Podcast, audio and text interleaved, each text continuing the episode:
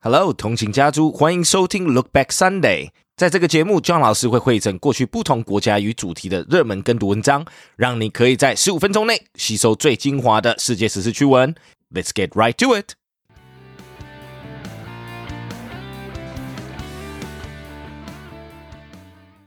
Restaurants have lavish setups for outdoor winter dining. A Latin fusion restaurant in Queens will serve crispy arepa cups and ropa vieja at an outdoor dining chalet with rustic wood beams and sparkling chandeliers.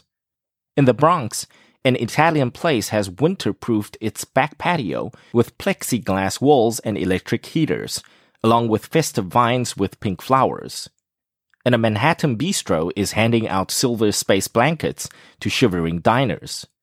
A pandemic that has upended much of life in New York is now ushering in something the city has never really tried dining by snow and ice. Or, as some restaurants are telling customers, the new BYOB is bring your own blanket.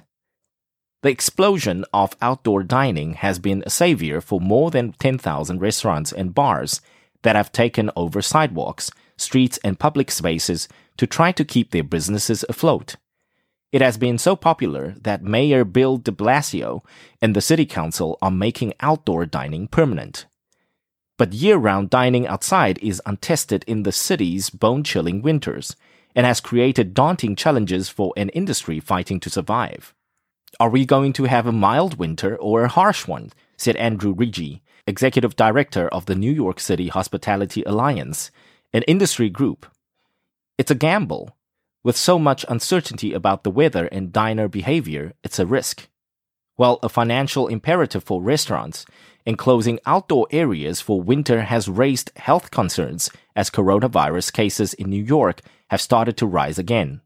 Protecting patrons from the elements has led some restaurants to create shelters that lack sufficient ventilation, raising the risk of transmission. Outdoor heaters, including propane heaters that had been banned in the city but now are permitted as a way to help restaurants, could also pose fire hazards.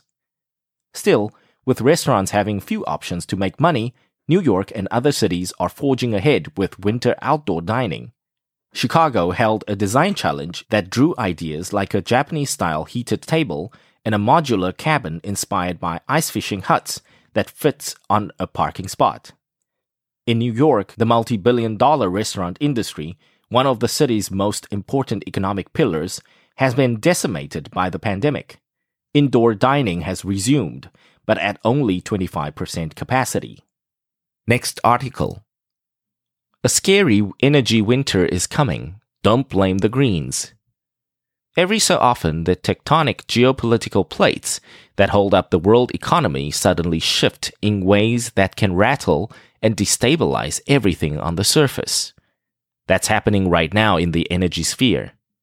Several forces are coming together that could make Vladimir Putin the king of Europe, enable Iran to thumb its nose at America, and build an atomic bomb and disrupt European power markets enough that upcoming United Nations climate conference in Glasgow, Scotland could suffer blackouts owing to too little clean energy. Yes, this is a big one. Natural gas and coal prices in Europe and Asia just hit their highest levels on record. Oil prices in America hit a seven year high, and US gasoline prices are up $1 a gallon from last year. If this winter is as bad as some experts predict, with some in the poor and middle classes unable to heat their homes, I fear we'll see a populist backlash to the whole climate slash green movement. You can already smell that coming in Britain. How did we get here? In truth, it's a good news, bad news story.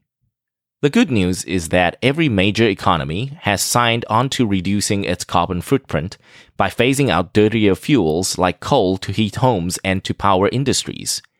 The bad news is that most nations are doing it in totally uncoordinated ways, from the top down, and before the market has produced sufficient clean renewables like wind, solar, and hydro.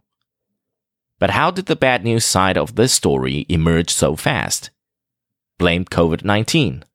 First, the pandemic erupted and signaled to every major economy that we were headed for a deep recession. This sent prices of all kinds of commodities, including oil and gas, into downward spirals. This in turn led banks to choke off investment in new natural gas capacity and crude wells after seven years of already declining investments in these hydrocarbons because of lousy returns. As Bill Gates points out in his smart book, How to Avoid a Climate Disaster, the only way to reach our climate targets is to shift production of all the big heavy industries, like steel, cement, and automobiles, as well as how we heat our homes and power our cars, to electricity generated from clean energy. Safe and affordable nuclear power has to be part of our mix because, Gates argues, it is the only carbon free scalable energy source that is available 24 hours a day. Next article. About winter. Alaska faces Ice Mageddon as temperatures swing wildly. Extreme weather in Alaska that has brought record high temperatures and torrential downpours has left authorities in the far northern U.S. state warning of Ice Mageddon. Hours after thermometers on Kodiak Island in the south reached 19.4 degrees Celsius, the warmest December temperature ever recorded in Alaska, the interior of the state saw 25 millimeters of rainfall in just a few hours, a downpour unseen in decades. Then, when temperatures plummeted again, it all froze. The state's transportation department has coined the neologism, a play on Armageddon, to describe the chilly impasse. We are experiencing an unprecedented series of winter storms, the department tweeted. Next article. In Denmark, a snowstorm means people overnight in an IKEA. In northern Denmark, an IKEA showroom turned into a vast bedroom.